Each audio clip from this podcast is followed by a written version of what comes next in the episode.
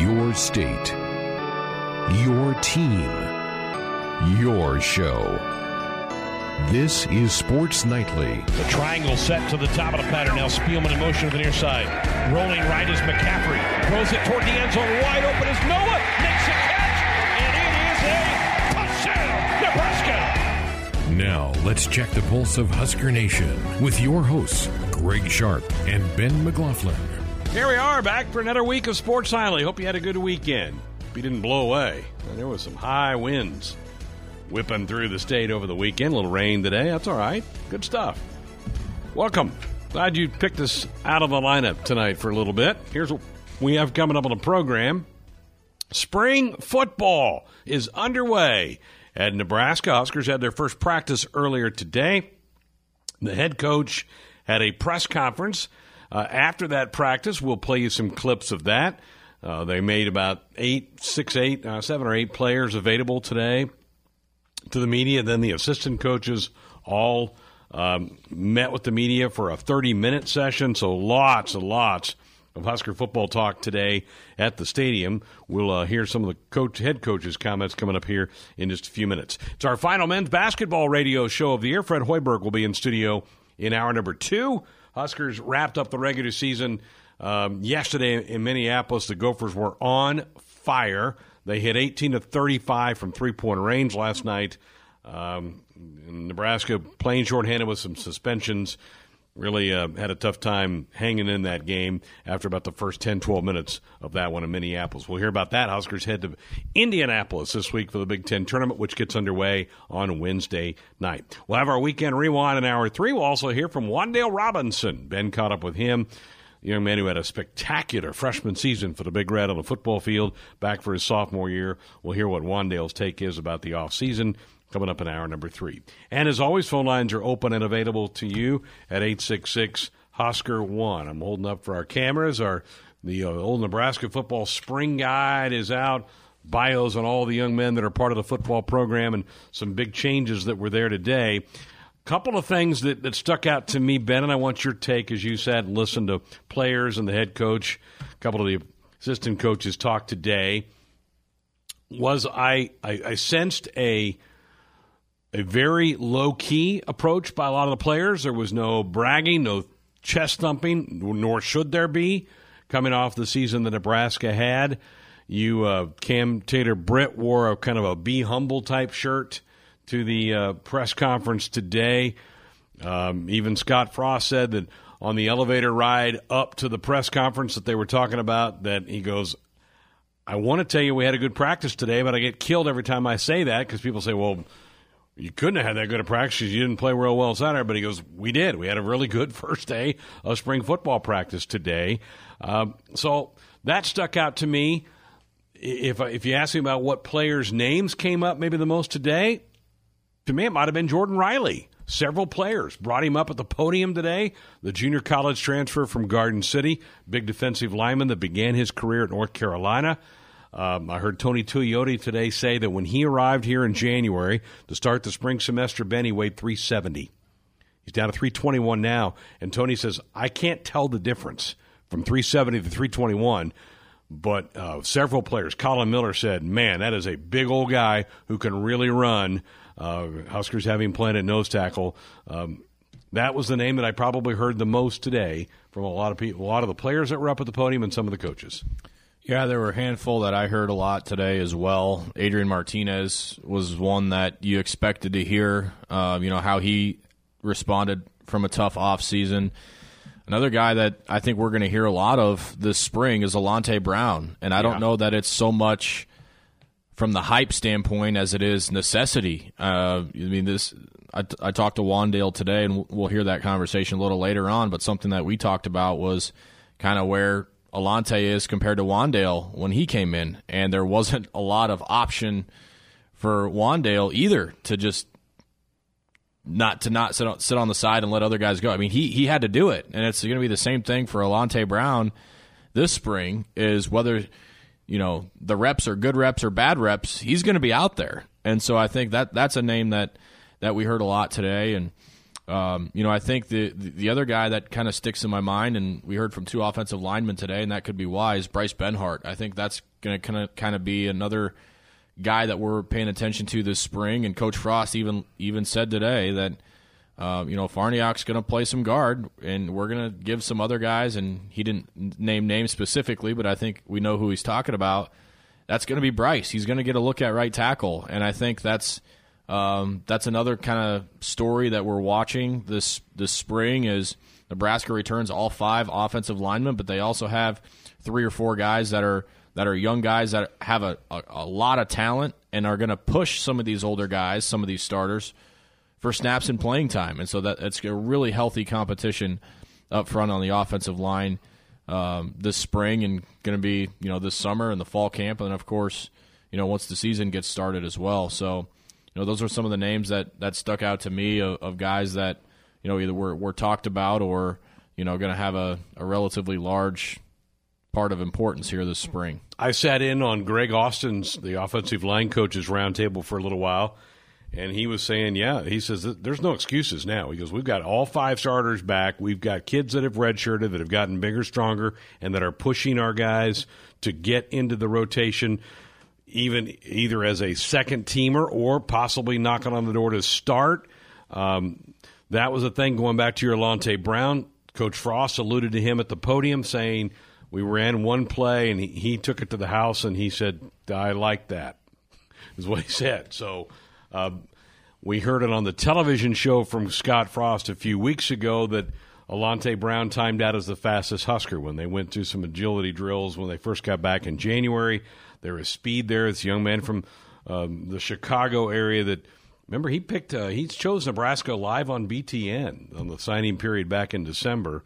But you're right. I think you may start hearing Elante Brown's name kind of connected more and more to Wan'Dale Robinson as we go. And that may be not fair to him because Wan'Dale really had a heck of a freshman year. But if he's close to that, Nebraska might have something kind of special in there. So I like the tone. I thought the head coach kind of rode the right fence today of being positive but not being over the top. And he clearly stating we have a lot of work to do. We have not had the results here in the last 2 years that any of us have wanted. But I thought he had the right mix today at the press conference. Yeah, I fair or not fair, and I don't like this either, but there were a lot of questions from the media directed toward the players and even Coach Frost about what's your mantra, what's the theme, what's kind of the attitude, trying to, maybe pull something out that wasn't there. And I kind of admired a lot of the players' responses, and everybody answered their own way. So clearly there isn't one overarching theme that right. A writer could say, well, this is what it's going to be for the Huskers this spring. It's to me, everybody kind of had their own answer, and I like that. And I kind of feel like if there is one, it's the mantra is what they didn't say. It's a work in silence type mentality. And I think, last year there was a lot of things said about Wan'Dale, a lot of expectation about Adrian Martinez. I think everyone expected improvement in the secondary. You're returning, Muhammad Berry at linebacker. There was a lot of Alex Davis's name blew up in the spring. I think there was a lot of parts to this team that were pretty high. Mo Washington, I guess, from what we heard, was just killing it in camp. So there was a lot of positive things that came out of last year. And with that, when we're relaying that information, then comes the hype train. Coach Frost kind of alluded that today, and we'll hear the clip later on about, people hear that stuff, they get excited as they should, and they expect Nebraska to win games and players to win awards, and all that stuff's great. That didn't happen last year. In fact, it was quite the opposite. And I think the players are more aware of that now. The coaches, based on what we heard from Coach Frost today, coaches are definitely more aware of that. We talked to Mitch Sherman from The Athletic about the lack of access that the media was getting to the coaches and players. And as I said before, and I'll say it again, I think that's just fine.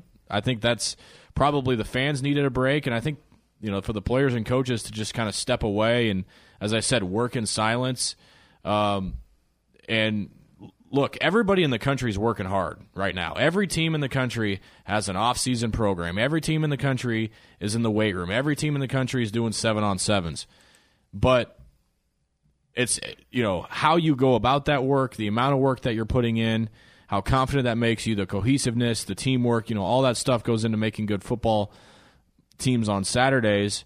And I guess the theme that I got from talking from and hearing from some of the players today was, you know, work in silence, yes, but also attention to detail. Every one of them to a man talked about details today, whether it be where you line up, where your eyes are, how you're breaking off a route, all those little things. You know, I think 3 or 4 of them basically said, if we do those little things last year, we're winning 4 or 5 more games. And I think that's kind of where the focus is right now. No quarterbacks in attendance today. They were not one of the group of players that came up. Surprised? No. I feel like it probably would have been a distraction. You know, a lot of stories would have been made, and there still are, you know, even without the quarterback showing up. A lot of stories today are going to be put out about the quarterback situation, where Luke McCaffrey is going to play. I think the unders hit on when Coach Frost was going to be asked about that in his press conference. I think it was the third question. Yeah. So I think the unders hit on that. Mm-hmm. You know, so to not bring that up, I think it was smart. You're just opening yourself up to all kinds of different avenues and angles from what people would write or say about it. So, no, I think it was a smart move. Let this thing kind of settle out of it. It was the first day. It was the first day today. So, you know, let this play out a little bit. Let Adrian get his feet back under him, and, you know, we'll hear what Luke McCaffrey and Noah Vedral and even Logan Smothers are doing in camp. Yeah, what was Mario Verduzco's quote about Logan? That cat can run. Yeah. Yeah, something like that. That cat can really run. Pretty impressed with him. Said he gave him a quarterback test, and he just blew it out of the water. Yeah, I think Logan's going to be a nice player to this program. I think it was a good get for Nebraska in the recruiting process. So we got a lot to get to. All right, let's go to the head coach's comments today at the press conference. Right out of the gate, asked if it was nice to get back out on the practice field. It's good to be back out. I saw a lot of energy, a lot of guys that were excited to practice. Anytime you go through a off-season conditioning program, I think the guys are anxious to see the work they put in kind of come to fruition on the field, and we definitely made some improvements again in the weight room, so it's good to get back out there with the ball flying around. He was asked then, are you harder on this team now that they've been in your program for a couple years? Are you tougher on the team now that it's year 3 of the program? The tempo was really fast today. They got a lot of reps. I think the receivers in particular had to run a lot. We're still a little thin at a few positions, that being one of them, so those guys are going to get a lot of reps in spring. The practice definitely moved around faster than it has the first day of spring ball the first 2 years, and I think that's mostly to do with familiarity of what we're doing. Well, that should be. I mean, particularly you've got quarterbacks in Adrian and Noah in particular who've been through this offense several different times. They ought to know it. You got an offensive line that's all back from last year. Those guys ought to be able to go a little bit quicker pace than they have in the past when they're not trying to think about some things.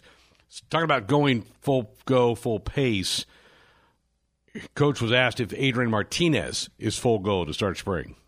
Adrian's a little limited. He had off-season shoulder surgery on his non-throwing shoulder. He's non-contact, but we're not going to be doing a lot of contact with our quarterbacks anyway, so just about everything maybe short of goal line drills where we would run the quarterback, we're going to be comfortable with him taking snaps. You maintain that shoulder injury happened at Purdue. I don't know if it happened or that was, you know, it was sore and that was the last straw. But there was that play on their sideline where I believe it was 3rd and goal. He scrambled off to his right. He does the patented Adrian dive for the pylon, and for whatever reason, not a lot of people saw it happen, but immediately I could tell that it was messed up. And and Coach Verduzco doubled down on that today. Like, he was kind of asked about, you know, Adrian's health, and he said not one time during practice, before practice, off season, before a game, during halftime, has Adrian ever complained about being sore, being hurt ever. So the only person that will ever know is Adrian, and maybe is the closest people to him, because he would never tell anybody, you know, how he was feeling. And he said, you know, as far as I knew, Adrian was as healthy as a horse, but we knew now that that wasn't the case. He was pretty adamant, too, that Adrian's in a good space right now, good place, mentally, physically. And I don't have any reason to doubt that his coach is saying the right things about him. Yeah, and again, I'll say it again. I maintain that Adrian Martinez has been and will be at his best when his back's against the wall, and I think he kind of feels that right now. There's a lot of people in this state that were the same ones campaigning for him to win a Heisman or be an All-American his freshman year that have very quickly jumped off his bandwagon, torched him as a player, and say, it's time to move on already.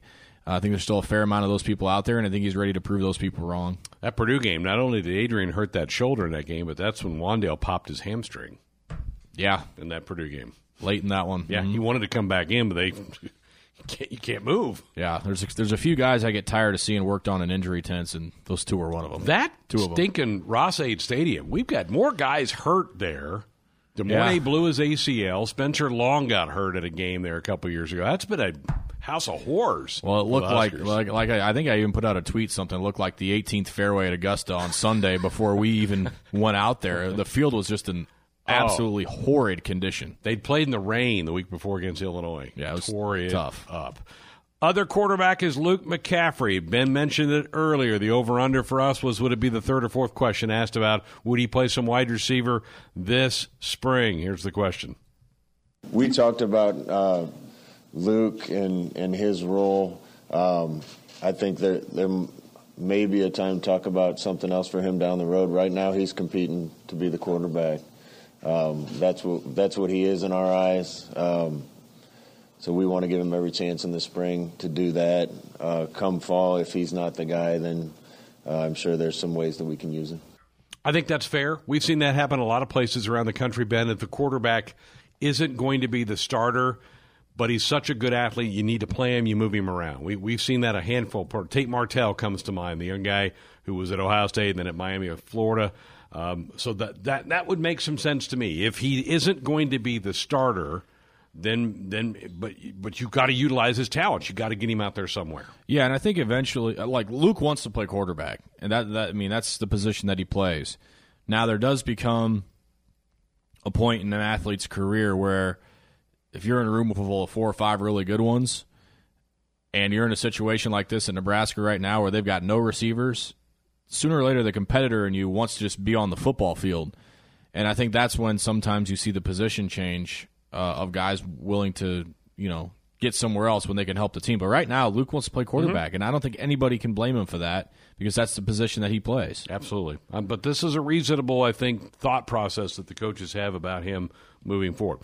Speaking of moving forward, we need to step aside and get a break in. When we come back, the impact Matt Lubick has had on the program in just 2 months, the new offensive coordinator and special teams. What is the future of that for this program? We'll hear from the coach about all of this coming up next. A lot of moves made in the offseason for the Husker football program. One of those is hiring Matt Lubick to be the new wide receivers coach and offensive coordinator. Here's the head coach talking about the impact that's already been felt by the hiring of Coach Lubick. Yeah, Matt's a good friend, also a really good coach. The level of organization on our offensive side of the ball is already substantially better. He's already making an impact. It's kind of hard to describe how, but some of the things we're doing, the way we're charting what we're doing, how many reps of each thing we're getting, making sure things are scripted the right way against the right looks, that we're running plays against every look we need to see it against so the guys can adjust, those types of things. We haven't been as dialed in on as I would have liked to have been, and he's definitely improved us in that area already. Well, you could read a lot between the lines of those comments. Let's just say it's open to interpretation of what that means. But it seems like steps are being taken in the right direction. He's going to have a difficult spring because of the lack of bodies. Now, that room's going to get a lot of help in once you get to June, when you get Omar Manning in there and Xavier Betts in there and Flowers from Miami. Get those guys in there. Flowers? Fleming. I got to get all these names right. Yeah. That room will change, much like the running back room changed last summer. But he'll have a challenge to keep the bodies healthy during the spring football practice. The other addition is a special teams analyst, Coach Rutledge, who came from Auburn. Here's the head coach talking about why he was intrigued to hire Rutledge as his new special teams analyst. Well, that was a big decision. There was a lot of guys that We're interested in the job. We wanted to find the right guy. There was a bunch of good coaches. We wanted somebody that fit with kind of our culture on the coaching staff as well. Really like Rutt's pedigree, where he's been, the type of person he is being a family guy, and I think he's going to fit in real well. We're gonna try this. I didn't really want to burden someone like Coach Dawson with making sure our outside linebackers improved and running all four special teams. That's a heavy role. So I wanted somebody that could kind of do the X's and O's and schematics off the field for our special teams and really train our coaches to go out and implement it with our players. And it's going to save our position coaches a lot of time and have somebody that's entire time is dedicated to making our special teams better. With being an analyst, you can't go out and actually do on-field coaching, particularly during game days. So how's that going to be split up among the coaching staff? Here's the coach. We kind of assigned them for spring. I'm not sure if that's going to stay true to exactly how we assigned it come fall. But there's 3 or 4 coaches working with every special team. We're going to give one coach the lead role on every special team and let them run the meetings and drive it through to our players. Obviously with Rutt kind of helping them and explaining scheme to our coaches. Ben, one other reference he made to special teams during the press conference today was he believed special teams cost Nebraska 3 to 4 games last year. And you can think about the Indiana game was close. Huskers missed a couple of field goal tries in that game. Kickoff returns against Wisconsin and Iowa for touchdowns. It's a big part of it, and it has been very hurtful, I think, to Nebraska. Yeah, I mean, I to think the last time when Nebraska popped a kick return, couldn't kick the ball in the end zone. You know, you talked about the kick returns. Everybody's well aware of the field goal situation and how bad it was last year. You really didn't feel confident in any of it. I mean, Isaac Armstrong, you know, that punter, not a lot of returns off of him, but every time we needed a good kick, it seemed like we shanked one. So let's just say there's room for improvement there. Those hidden yards can certainly add up in a close football game, and we had a bunch of close football games last fall.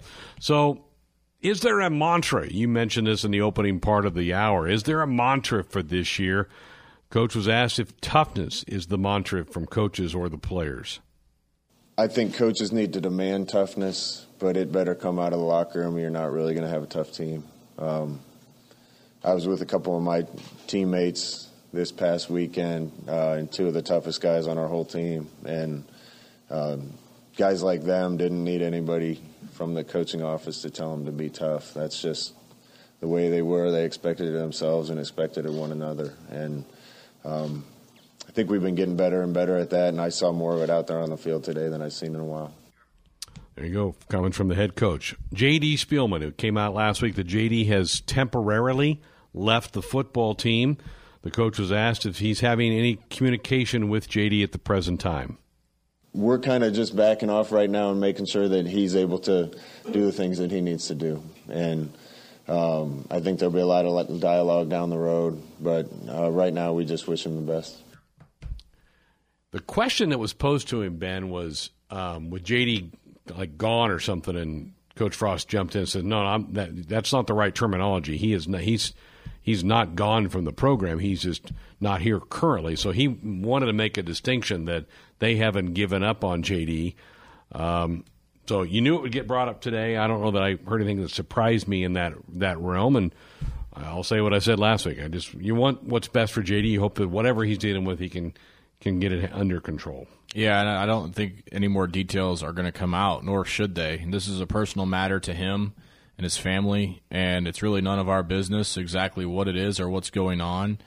And, you know, I think everything was said correctly today, you know, and Nebraska is going to provide the support when JD needs it. But for right now, you know, this is a personal matter. This isn't a football matter. Yeah, do we want him out there on Saturdays? Of course, but this is all bigger than football right now, and you know, you got a young man's well-being, you know, being talked about right now. So at this point, I don't think anybody can blame JD, whatever his decision is, whether it's to stay there, whether it's to come back. I mean, it's his prerogative on what he wants to do.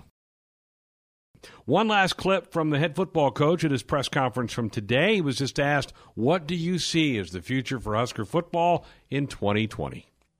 We talked about that on the elevator ride up, and you guys got me afraid to come up and say we had a good practice. I know everybody wants to hear how practice went, and I was pleased today, but if I tell you guys it was our best first day ever, then once you're going to go place bets on us to win the next Super Bowl. You know, I understand now why Coach Osborne was so mild-mannered, and most he would ever say about a player is he's going to be a pretty good player, and I kind of get that now. You know, Nebraska fans, I love them. They're so excited about it, and if you say anything good about a player or a team, all of a sudden they're going to be the next Johnny Rodgers, and we're going to win the Big Ten. And we got a long way to go, but I was very pleased with the first day, and you know, it was the best first day of spring we've had, but the first two seasons didn't go like we wanted, so we have a lot of work to do. I think that's perfectly put, and it's bad that he has to stop and think about whether he should say they had a good practice if they did. I mean, if you feel that way, say it. But, again, I think the fact that the last three seasons have ended with this football program not making a bowl game, it's just got all the fans gun-shy, and I get that too. Yeah, I get it. But at the same time, you know, we had a call early in the hour, and I think he's kind of right. He has to be honest too with what he's seeing. It's definitely a slippery slope. Probably not a lot of win in that scenario. But you know, at the same time, you know, he's got to say what he thinks, and fans may not like it. We might not like it all the time, but you know, at the end of the day, it's better than the alternative of him not saying anything or, you know, giving misinformation. I don't know.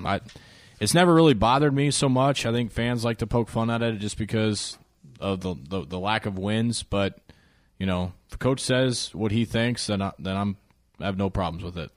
Next practice, Wednesday, no media availability for that. Then they'll go Saturday and then Monday. Next Monday is the next time we'll hear from some coaches. The defensive coaches will meet with the media after next Monday's practice. Thursday's pro day. There'll be some guys out there trying to put some numbers up. I don't know if the Davis twins will be there. I would think Lamar might. He might want to try to get a better time down for the 40. So that'll be going on. You'll see some information popping up on their pro day on Thursday. Next practice again on Monday. Coming up next hour, the head basketball coach in studio, Fred Hoiberg, will talk Husker hoops. The regular season wrapped up yesterday. They're off to Indianapolis for the Big Ten Tournament, which gets underway on Wednesday. Get your calls, comments, questions ready for the head coach. Then hour three, we'll have our weekend rewind with Ben. We'll also hear Ben's sit-down interview with Wan'Dale Robinson, who's one of the players made available today at the football gathering. Basketball show coming up next. Tonight, it's the Nebraska Basketball Radio Show, right here on the Husker Sports Network. 9:55 to go. Mack behind the screen of Ivan. Pick and roll. No return pass. Skin pass right side to Green. Shoots the three. Got it! He stood still after the tap. Steph rose and drilled it. An inside look at what's going on around Nebraska basketball. Berg with a step back. Starts down the left lane line. Has his man in the air. Bounce pass up top right side. Cheatham, same place. Got it! To tie it! Cheatham with back-to-back threes. With the head coach, Fred Hoiberg. 6:50 to go in the half. Here's Thorpe Yarneson driving the ball, puts it up and in. 1 point ball game. Huskers were down 9. They've cut it to 1. Sponsored in part by your Midwest Ford dealers. Visit online at yourmidwestforddealers.com.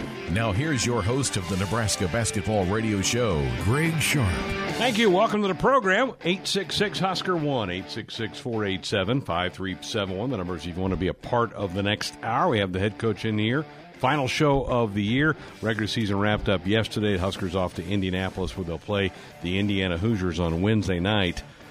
Ran into a bit of a buzzsaw yesterday. Man, 18 three-pointers made by the Gophers. They were really on fire. Yeah, they were. You got to give them credit. They came out with a great mentality. I thought, actually, we got off to a really good start. And, you know, with about 10 minutes left, it was 29-25. And, you know, we were playing well. I thought we had a really good rhythm offensively and got off to a great start, 6-0. And then we went through one of those stretches, Greg, where we missed 3 wide-open threes and 3 layups at the rim. And, you know, you leave 15 points on the board like that.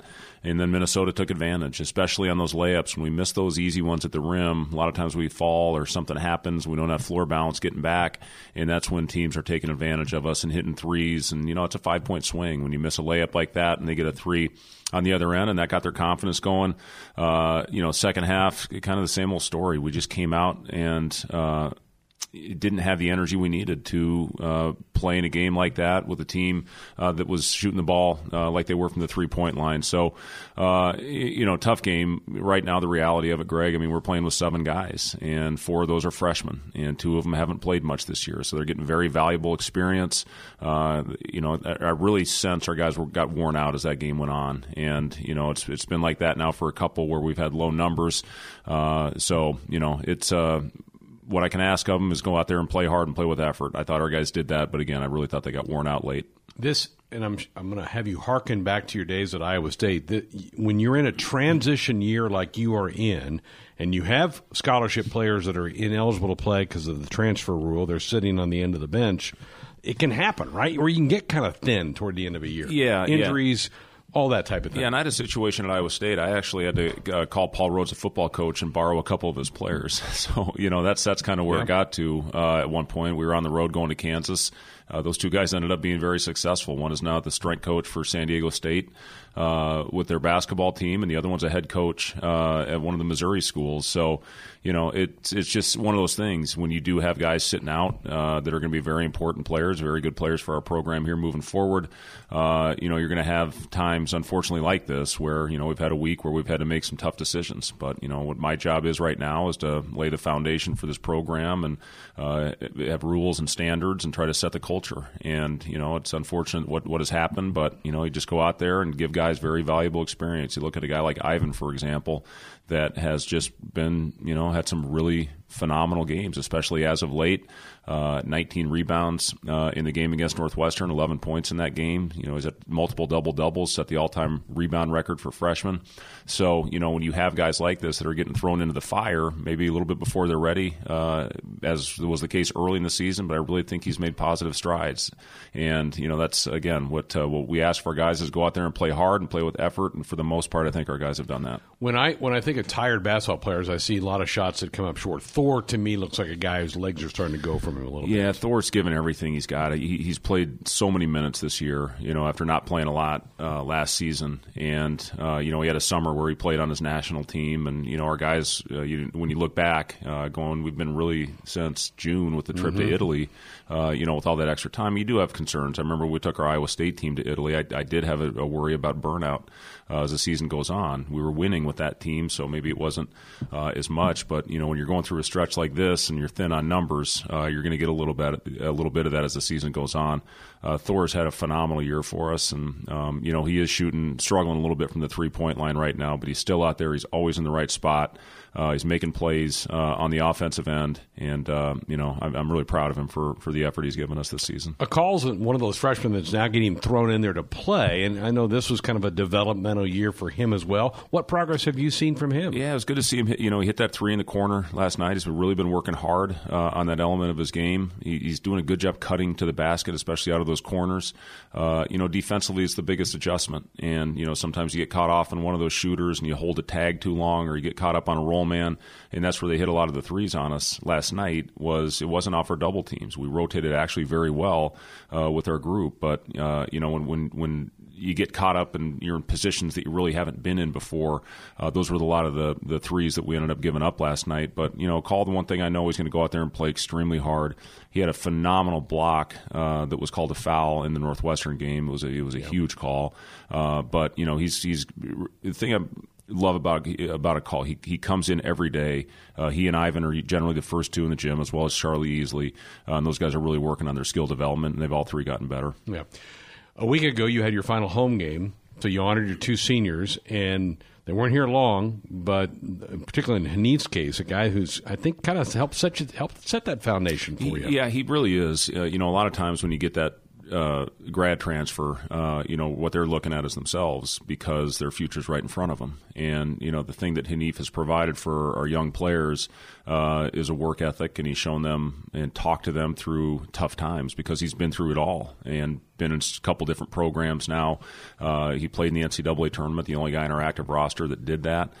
So to be able to help guys like Ivan and Kevin and Nicole and Charlie and the freshmen that we have on this roster that are playing minutes, it's great to have a guy that's been through it. Mate as well. Mate is helping, especially with Ivan, you know, being an international player. You know, remembering when he was over here for the first time. And, you know, that's important for a guy like Ivan to have somebody he can lean on and ask questions to that are over in this country for the first time. I feel really bad for Mate how it ended because he was starting to shoot the ball, you know, I think kind of like we all envisioned that he would when he got here. And, you know, those percentages were about 50% the previous four games. And unfortunately, he had the injury, and you just hate to see a kid like that that's such a good person end the way it did. The Northwestern game was your final home game. I just want to get a thought from you about the support you saw from Husker fans throughout your home schedule. Yeah, I can't tell you enough how much we appreciate the fans here, not only for showing up every game but being positive with us. And, you know, obviously it's not the year that any of us wanted, but, you know, I do think it was an important year to try to get things established for us for a program for the long term. There's brighter days ahead, I can promise you that. And I see it every day with the three guys, with Shamil Stevenson, with Delano Banton, with Derek Walker, over there in the scout team every day, with the recruiting class that we envision that we will sign next month. You know, we're going to get some players in here that I feel really good about. And you bring that along with the young players that we have in this roster right now that, you know, I feel have made positive strides this season. We have a chance to be a lot better next year. What that means as far as standings, I don't know yet. The league, not only is it top to bottom as good as it's ever been, but it's young. A lot of these players are going to be back next season. So, you know, but we're going to get there, Greg. There's no question, and a big part of that is the fan base because of how supportive they are. How big of a home court advantage can that be with the support that's going to be there, and with you getting better talent? It ought to become a pretty tough place for people to come in and win. Yeah, and, you know, again, when we were discussing, you know, the opportunity to come here, I talked to a couple coaches, you know, Coach Izzo specifically, that really talked about how great of an atmosphere Pinnacle Bank Arena is. And he said it's as good as any, in his mind, as good as any in the Big Ten, and that's saying something. You know, we're a league that pretty much every time you step on the floor on the road, you're in a sold-out arena and a great atmosphere. So for a guy like Tom Izzo to say this is as good as any, that meant something. Nebraska off to Indianapolis for Wednesday's Big Ten tournament matchup with the Indiana Hoosiers. You've got a lot of memories, I'm sure, in this field house. Yeah, I some of the best years, most memorable years, I guess, as a player. I was drafted by the Pacers. I was the 52nd pick taken that year, and I was very lucky. I actually was taken in the draft. That was the year of the expansion. So it was the year the Toronto Raptors and the Vancouver Grizzlies came into existence. So that opened up 30 new spots in the league that year. And the way the expansion draft works is you get to protect 8 of your players, and then the rest you put into a draft pool.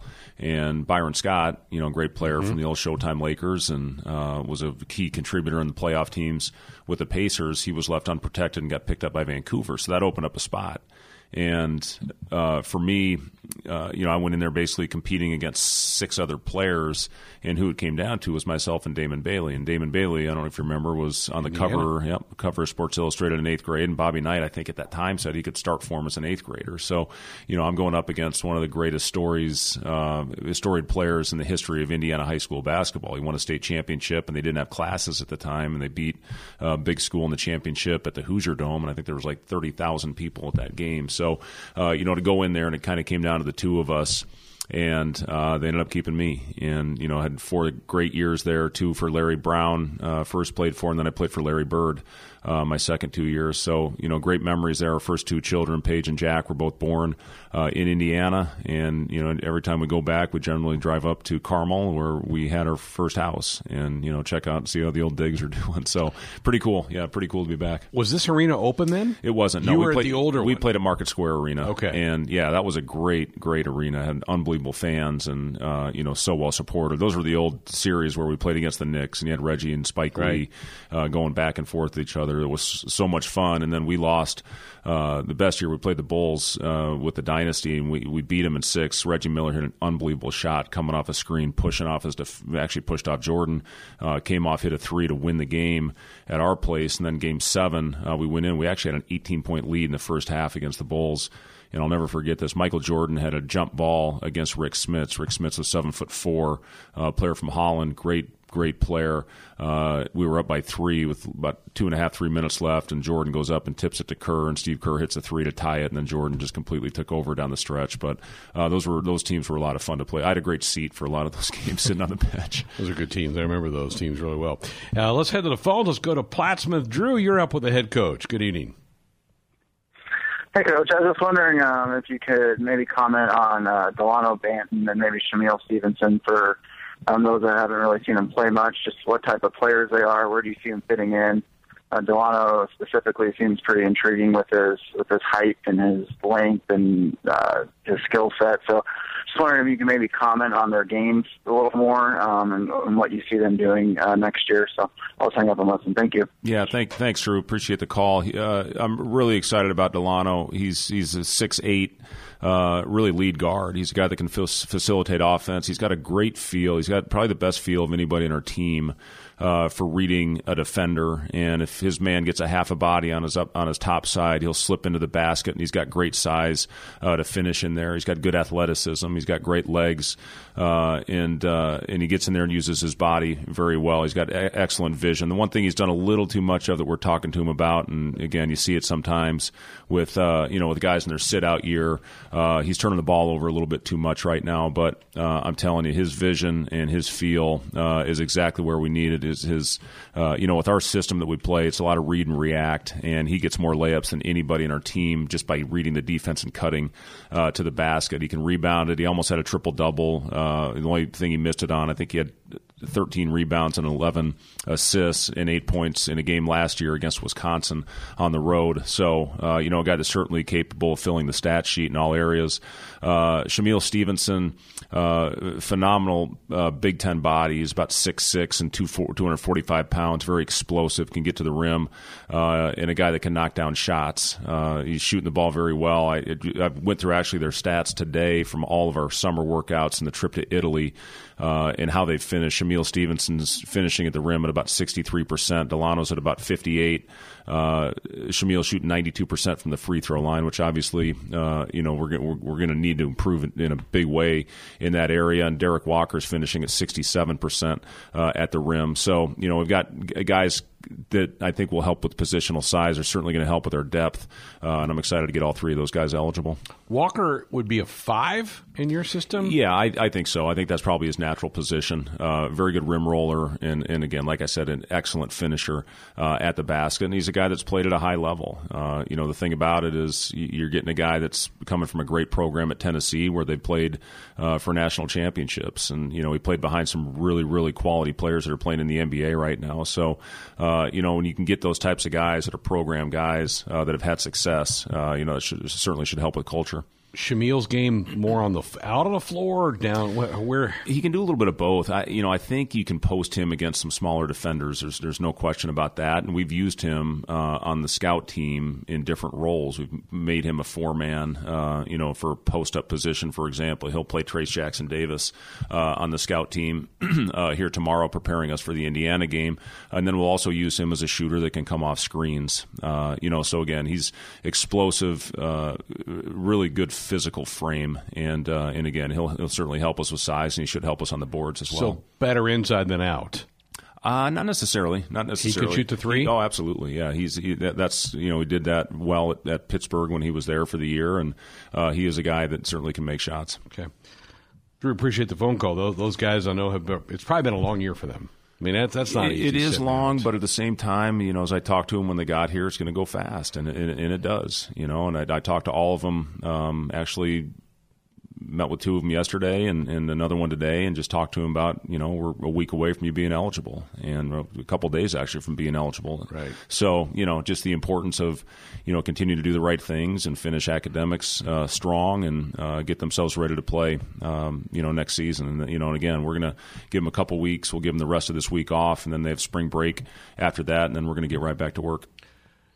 Unfortunately, your season is going to end this week. Unless we win 5 in a row. Unless you win 5 in a row, which the odds of that are pretty thin. Can you immediately then go out on the road, or is this a period? It's a recruiting period. Yeah, absolutely. This is a recruiting period. We are going to be on the road. We're planning on hitting a couple places, as soon as the end of this week and early next week as well. There's a junior college tournament at Hutch, which we are going to attend. But yeah, we're certainly going to get out and start meeting with kids right away. Okay, busy, no rest, no. But again, with the way the season has gone, it's going to be a long few months, to before we get to start practicing again. You want to get that taste out of your mouth as quickly as possible, and get back in the floor and get back to work. So it's going to be a lot of individual skill development for the next really month before our guys go home. Their last day of classes are on May 8th. They'll get about a month off and then be back for summer school, where we'll start doing team activities again. But when the season goes like it is right now, and for everything that we've got coming in and the excitement I think that we're generating for this next season, we're going to be ready to get back to work very quickly. All Big Ten teams came out today. Cam Mack was recognized by the coaches as an honorable mention. Hanif Cheatham was your nominee for the Big Ten Sportsmanship Award. Coaches are pretty locked in step with the media on the first team. It was kind of a clear-cut group of a five that really had great years in this conference. Yeah, I thought so. And, the two unanimous picks, I think, obviously very easy with Garza and Cassius Winston. I can't believe somebody in the media left Cassius Winston off the first team. That just blows me away. But, the way both those guys have played this year, Garza certainly I think will be up for the National Player of the Year. Mm-hmm. You look at the streak that he has. I think his last game under 20 might have been against us. I think it was the third game of the year in league play. So he's just such a force, and drawing double and triple teams and still putting up huge numbers.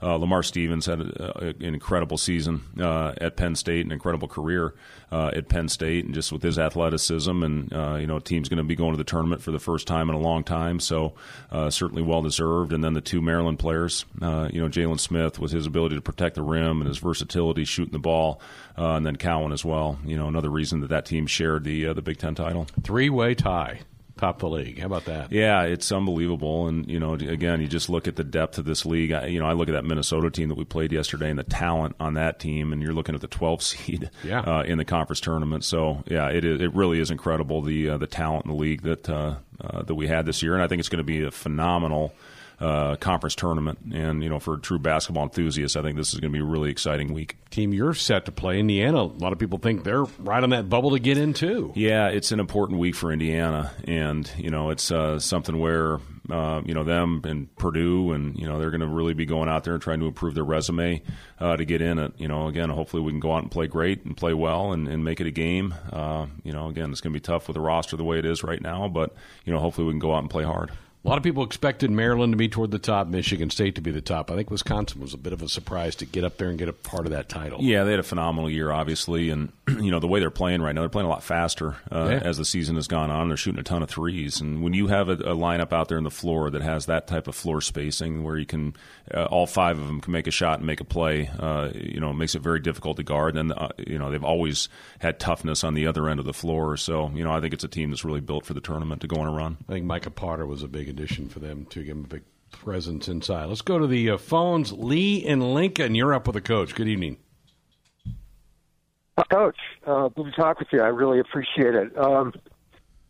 We have a bit of a connection. My wife is from Ames, graduated from Iowa State twice. Kind of been following your career for a fair amount of time. I'm from Lincoln, so and we live here now. Just wanted to say, really support what you're doing.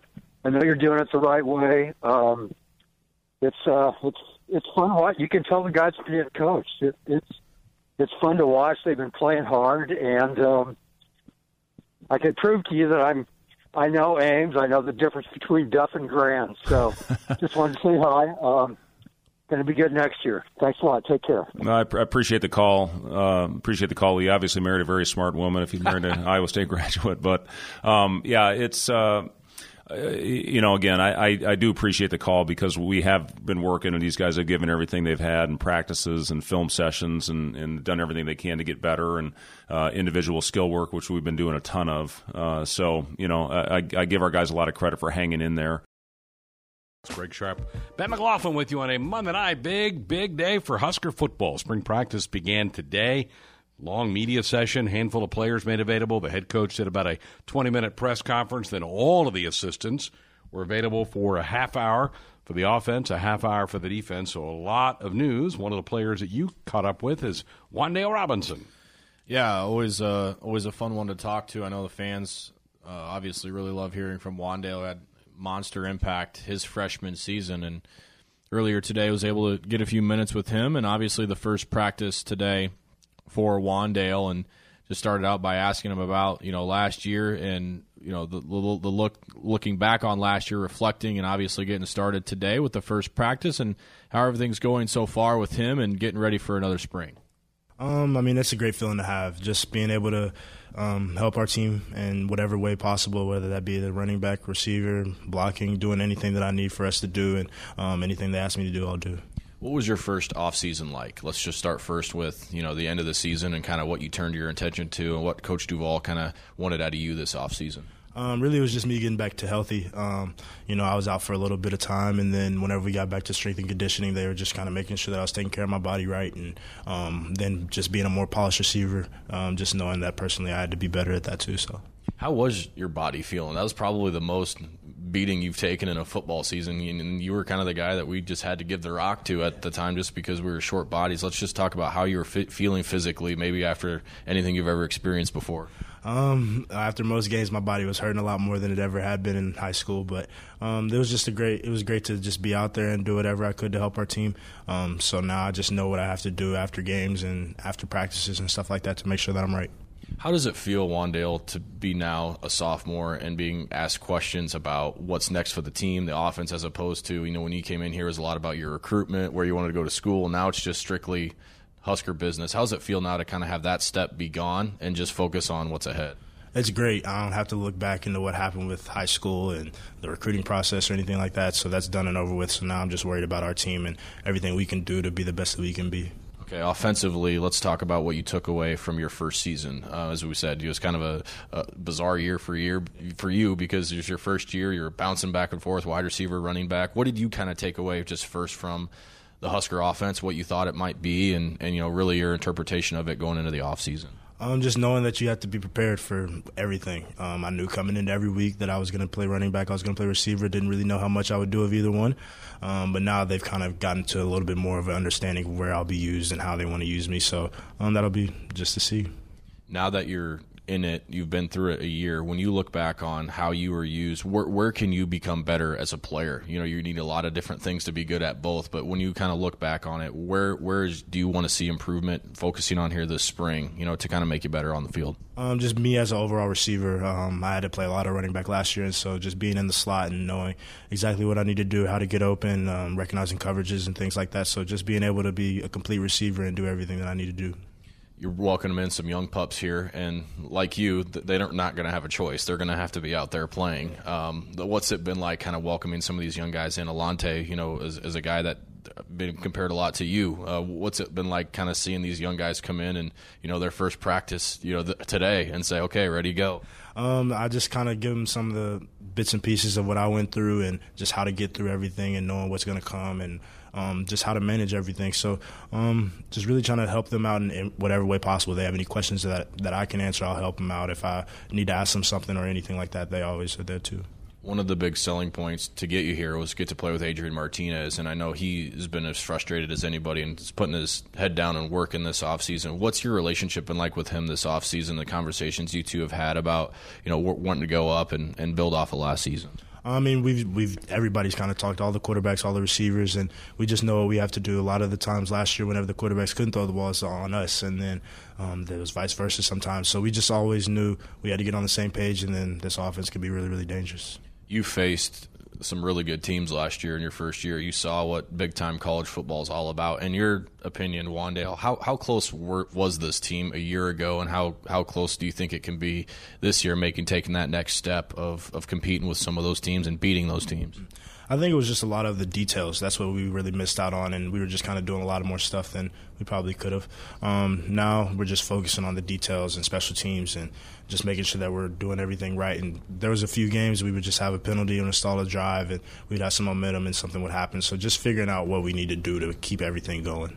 Has there been much reflection and looking back and talking about those games this offseason about last year, or is it all moving forward, we're going to just forget about it and move on? It's a little bit of both. I mean, obviously you have to play this year, and we aren't worried about last year. So, but we obviously know what happened last year with some of the games that were pretty close and that we could have won, and then some of the things that we could have done different in those games to win those games. It's not entirely the same. You got a new guy in here who's kind of calling some shots and running some things now. What was your relationship like with Coach Lubick and the first time that you met him, and what your opinions were of him? At first, I didn't really know who he was, and so whenever they announced it, I kind of looked up and saw where he was and where he had previously been and like that. And so we watched some of the film from whenever he was with Coach Frost at Oregon, and whenever we just sat down, I really just enjoyed talking to him and talking football with him, and so I feel like I really, really like this new coach. So. What type of guy is he? You know, you're sitting there talking to him. What's his personality like? He's just laid back. He's not too loud, pretty quiet, but whenever he's on the football field and coaching, he's going to coach you hard. He's going to make sure that you do everything right. I realized that today. He's always – every little detail he wants perfect, so I really look for that.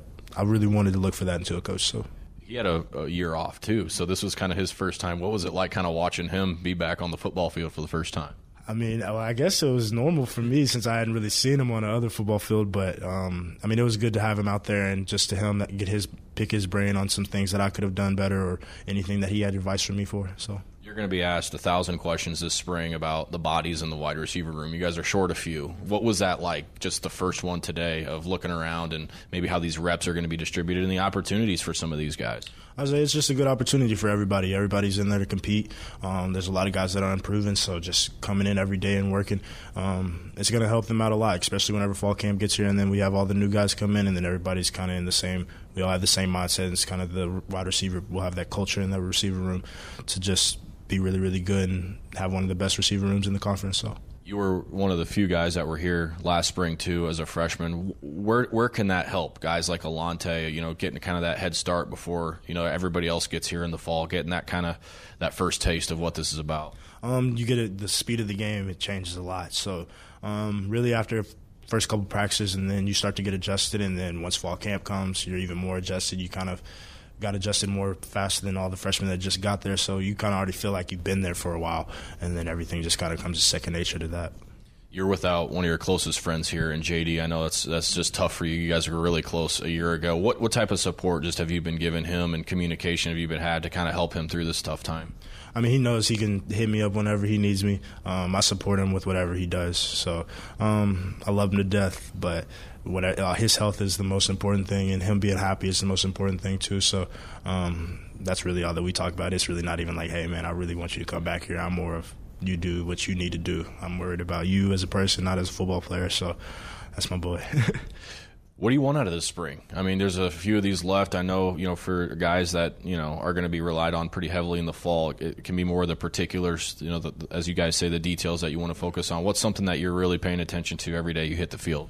For me, it's my route running, just making sure I'm polished there and asking the quarterbacks how they want to route run or how they're going to throw the ball or anything like that. So just being that complete receiver that they can count on, I can stay in the game and all phases whenever we're in two tight ends, and I can be the other receiver in the slot and anything. I can play outside and inside, so just being able to be versatile again. So, Wan'Dale, it's good seeing you again, man. Thanks for sitting out with us. Keep that body healthy this spring. Look forward to seeing you again. Thanks, buddy. Yep, thank you. Wan'Dale Robinson, Nebraska, now sophomore with us.